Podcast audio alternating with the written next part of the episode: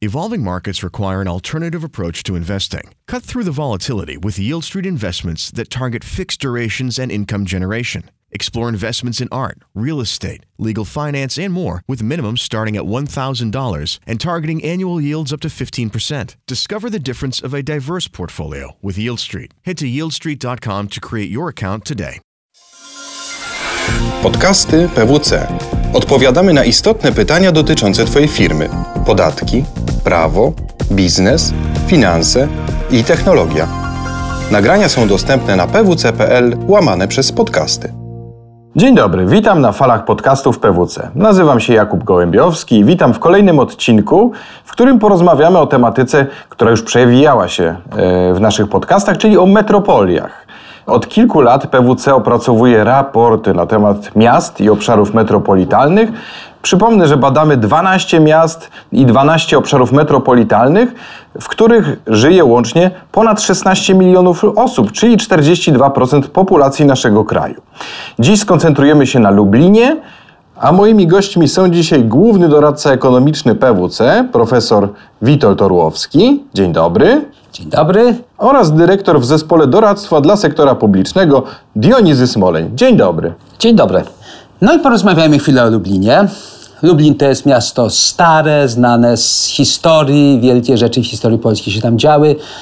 Dzisiaj no, jest to jedna z najmniejszych polskich metropolii, ale metropolia rozwijająca się bardzo dobrze, metropolia, w której możemy zauważyć wiele i e, tych dobrych, mocnych stron e, polskich miast ruszających w pościg za Zachodem, no ale również oczywiście te słabości, które też są dość typowe, chociaż różne w różnych miastach. Jeśli chodzi o Lublin, no to pamiętajmy jeszcze jedno, jest to miasto położone na tak zwanej ścianie wschodniej, która gospodarczo jest w trudniejszej sytuacji niż, niż y, część zachodnia kraju, no z paru powodów i historycznie była zazwyczaj mniej niżej rozwinięta, trochę uboższa niedoinwestowana, a z drugiej strony dzisiaj również, no cóż, korzystniej czy łatwiej jest rozwijać się gospodarczo, mając bliskie odległości, bogaty na przykład rynek niemiecki, a, a trudniej nieco mając y,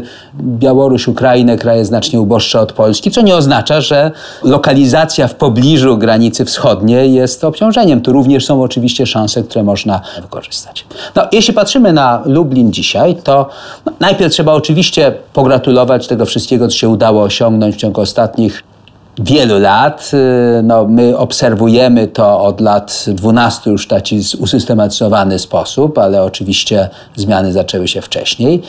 Y, z tym, że no, trochę jest tak, że od czasu, kiedy zaczęły się im bardziej intensywne procesy inwestycyjne, procesy modernizacyjne, to zwłaszcza w szczególności nastąpiło po wstąpieniu Polski do Unii Europejskiej. Obszary, regiony wschodniej Polski uzyskały specjalne dofinansowanie, programy pomocowe, które są specjalnie po to, aby pomóc im radzić sobie z tym nieco trudniejszym ładunkiem i historycznym i, i obecnej działalności niż, niż w zachodniej Polsce. Te miasta wyraźnie przyspieszyły i Lublin jest przykładem takiego właśnie bardzo, bardzo wyraźnego awansu. Cały czas jest bardzo, bardzo dużo do zrobienia, ale, ale w Lubinie widać bardzo wyraźnie postęp, który nastąpił w ciągu ostatniej dekady, 12 lat, 15 lat. Może tutaj wskażmy, przepraszam, że, y, że są takie bardzo mocne atuty, rzeczy, na które w tej chwili zwracamy coraz większą uwagę, y, czyli w Lublinie wysoki jest dosyć kapitał jakości życia y, i atutem miasta jest środowisko naturalne. To, co w wielu miastach trzeba walczyć i stawiać jednak na pierwszym miejscu różnych dokumentów strategicznych, w Lublinie jest już na dosyć wysokim poziomie, prawda? Tak, to warto zauważyć, aż trzeba też powiedzieć, że jest to troszeczkę taka druga strona tego samego problemu, który widzimy czasem jako, jako problematyczny, to znaczy e, mniejsze na przykład zagęszczenie ruchu samochodów, mniejsza metropolia. No, krótko mówiąc, wschodnia część Polski, która E, nie była tak uprzemysłowiona silnie jak e, zachodnia, gdzie jest, e, no jakby to powiedzieć, luźniej się trochę żyje, no ma swoje przewagi w tej chwili, na przykład związane ze znacznie lepszym stanem środowiska naturalnego, to się przekłada na jakość życia. Natomiast ja chciałem jednak mimo wszystko zwrócić uwagę na coś, co naprawdę pokazuje, że Lublin jest inny w stosunku do bardzo wielu miast i co jest największym atutem rozwojowym miasta. Otóż Lublin jest spośród mniejszych miast polskich, przoduje, jeśli chodzi o poziom wykształcenia mieszkańców, kapitał ludzki. E, nie tylko, że jest miastem młodym, dynamicznym, no to są, to też wschodnia Polska pod tym względem jest trochę lepszej sytuacji niż zachodnia, ale ma coś, co jest rzadkością w miastach, które nie są tak duże, to znaczy ma e, bardzo silny ośrodek akademicki i generalnie ma bardzo dobrze wykształconą ludność. No bardzo dobrze, wszystko jest względne, oczywiście porównujemy tu z innymi miastami, w szczególności miastami podobnej wielkości jak, jak, jak Lublin. Tutaj Lublin wyraźnie się wybija. To oczywiście nie jest też przypadek. Poza samymi uczelniami, poza ośrodkiem akademickim, mamy również na przykład bardzo, bardzo wyraźną aktywność miasta, jeśli chodzi o e, wspieranie kultury.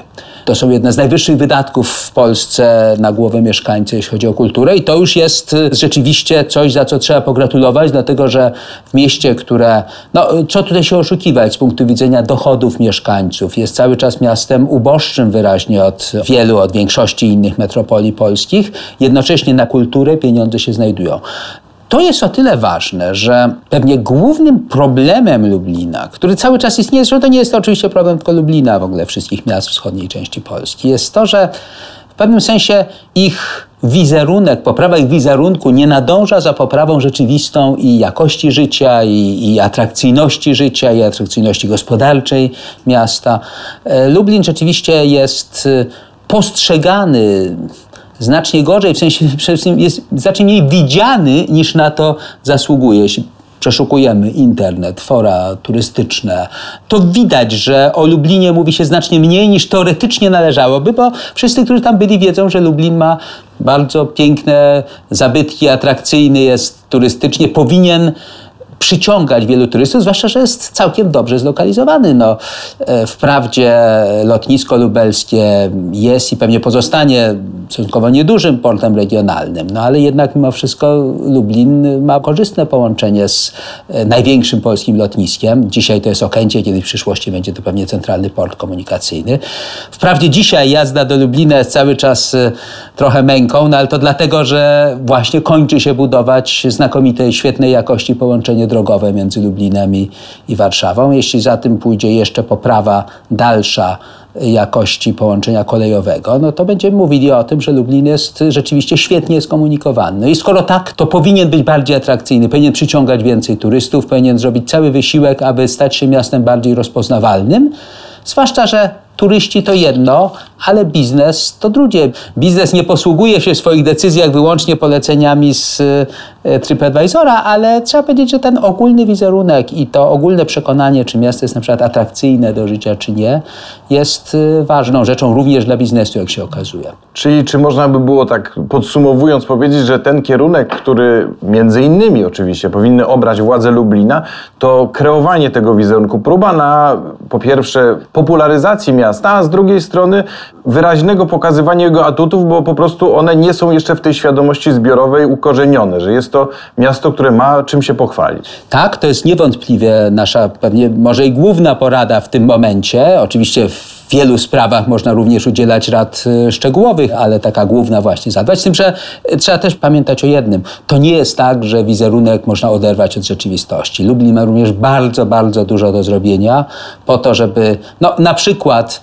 okolice krakowskiego przedmieścia i Starówki stały się również atrakcyjnym miejscem do spędzania wolnego czasu, a nie tylko samo historyczne centrum miasta. E, Lublin ma wiele do zrobienia, aby jakość uniwersytetów, e, które są znane bardzo, które są niewątpliwie pewnie głównym, może i głównym atutem miasta, ale żeby podnieść ich jakość, bo ona z punktu widzenia porównań wewnątrz kraju nawet nie jest zadowalająca. Lublin musi dużo zrobić, żeby lepiej rozwinęła się w mieście sieć no, tych wszystkich usług, które służą turystom, hotelarskie, gastronomiczne, Lublin musi wiele zrobić nadal, żeby naprawdę wykorzystać tę korzyść, jaką daje wysoka jakość życia. Wysoka jakość życia w Lublinie potencjalnie jest tym głównym magnesem, który może przyciągać i ludzi po to, żeby tam studiowali, żeby zostawali, nie tylko Polacy, również ta bliska bliska zagranica nas również jest pewien atut, y, jeśli chodzi, który już zresztą dzisiaj widzimy, jeśli chodzi na przykład o przyciąganie informatyków. To jest, to jest ten y, dzisiaj najbardziej pewnie bolesny punkt gospodarki, problem braku informatyków. Lublin jest znakomicie zlokalizowany, aby korzystać nie tylko z informatyków wykształconych na miejscu, ale również tych, którzy mogą na przykład przyjechać z y, Ukrainy. Także przed Lublinem są naprawdę bardzo dobre perspektywy rozwoju, tylko no, każdą szansę trzeba umieć dobrze wykorzystać. I chciałbym się zwrócić do Ciebie, Dionizy, z pytaniem, co możemy zrobić, a właściwie co mogą zrobić władze Lublina, żeby miasto i metropolia no, szły coraz śmielej do przodu? E, tak, to jest bardzo ważne pytanie, co zrobić, czy miasto może rozwijać się szybciej. Wydaje się, że absolutnie tak. Co zatem jest niezbędne? I tutaj podzielę się dwoma e, refleksjami. E, pierwsza refleksja dotyczy tego, żeby budować na atutach. Na atutach gospodarczych Lublina, a tak naprawdę kontynuować to, co już miasto robi w tym zakresie. A jakie są atuty gospodarcze Lublina? Co wybija się na czoło? No tutaj zdecydowanie wybija się na czoło branża IT i potencjał w tym zakresie. On jest ulokowany z jednej strony w potencjale edukacyjnym miasta i w tym, że w Lublinie jest duża liczba studentów kierunków informatycznych, a z drugiej strony w prężnie działających firmach w obszarze IT. Bardzo ważne jest to, że Lublin zaczyna być rozpoznawany jako zagłębie, jako zagłębie branży IT. Przykład funkcjonowanie projektu prowadzonego przez Urząd Miasta pod nazwą Lubelska Wyżyna IT, który łączy potencjał ośrodków naukowych, a na kilku uczelniach lubelskich można studiować informatykę. Łączy potencjał przedsiębiorstw i innych y, środowisk, tak żeby dochodziło do współpracy, żeby studenci byli kształceni zgodnie z zapotrzebowaniem stawianym przez y, przedsiębiorców. Dlaczego to jest tak ważne i jak to może wpłynąć na dalszy rozwój Lublina? Otóż branża IT jest takim warunkiem wstępnym, niezbędnym wymogiem do rozwoju przemysłu 4.0, a więc do już najbardziej zaawansowanych informatycznych i innowacyjnych procesów produkcyjnych, zautomatyzowanych. I wydaje mi się, że tu jest pewien kierunek, w którym Lublin mógłby działać dlatego że mamy też potencjał przemysłowy i, i, potencjał biznesowy bardzo mocny w tym obszarze. Przykładem jest funkcjonująca w Lublinie inicjatywa klastrowa pod nazwą Wyżyna Motoryzacyjna i Maszynowa. I wydaje mi się, że ta integracja tego potencjału IT z potencjałem branży maszynowej, firm, które działają w Lublinie, ale także w województwie lubelskim, może być takim bardzo dobrym początkiem y, do wyjścia w kierunku przemysłu 4.0. I tutaj pozwolę sobie też nawiązać do kwestii przyciągania inwestorów, bo wokół tego wątku y, branża IT, przemysłu 4.0 także powinny iść w tą stronę poszukiwania inwestorów. Lublin przyciąga inwestorów, przy czym te nasze wskaźniki i, i zestawienie jakby polskich metropolii wskazuje, że tutaj pewnym wyzwaniem dla Lublina jest mała liczba dużych dużych inwestorów. Gdyby się udało ten potencjał w zakresie IT wzmacniać i przemysłu 4.0, to także powinna być szansa na przyciąganie dużych inwestorów także do Lublina. I tutaj przechodzimy do do drugiej rekomendacji, odpowiadającej na pytanie, co zrobić, żeby dobrze rozwijające się miasto, jakim jest Lublin, mogło rozwijać się jeszcze szybciej. Lublin potrzebuje większej rozpoznawalności w skali międzynarodowej, dlatego że ma naprawdę wszelkie atuty, żeby przyciągać dużych inwestorów, przyciągać turystów, a z jakichś względów tak się nie do końca jeszcze dzieje. Dowodem jest stosunkowa niewielka liczba turystów zagranicznych i, i mała liczba dużych inwestorów. Lublin potrzebuje więc wzmocnienia rozpoznawalności w skali międzynarodowej. Miasto bardzo dużo działań prowadzi w tym zakresie. Wydaje mi się, że jest potrzebna tutaj jeszcze pewna kontynuacja i pewne wzmocnienie tych działań. Ja już podałem przykład branży IT. Lublin już zaczyna być kojarzony z, z tym potencjałem, takim zagłębiem branży IT, to za chwilę będzie przynosiło określone efekty. Teraz chodzi o to, żeby był rozpoznawalny wśród turystów i inwestorów jako miejsce, gdzie można bardzo dobrze prowadzić biznes, dlatego że są wykształceni mieszkańcy, dobrze wykształceni studenci, wysoka jakość życia, dobry stan środowiska, coraz lepsza infrastruktura komunikacyjna, wszystko to, o czym dotychczas mówiliśmy. I to są kierunki, w których miasto powinno bezsprzecznie iść, także tutaj promocja tych atutów, takie konsekwentne działania e, strategiczne, aby ten Lublin promować. To jest bardzo dobre podsumowanie naszej rozmowy, a dziś naszymi gośćmi byli e, główny doradca ekonomiczny PWC, profesor Witold Orłowski. Dziękuję bardzo. Dziękuję bardzo. Oraz dyrektor w zespole doradztwa dla sektora publicznego Dionizy Smoleń. Dziękuję bardzo. Podobał Ci się odcinek? podziel się z innymi oraz śledź nasze kanały. Więcej podcastów PWC znajdziesz na stronie pwc.pl ukośnik podcasty oraz w aplikacjach iTunes i Google Music. Do usłyszenia w kolejnym odcinku.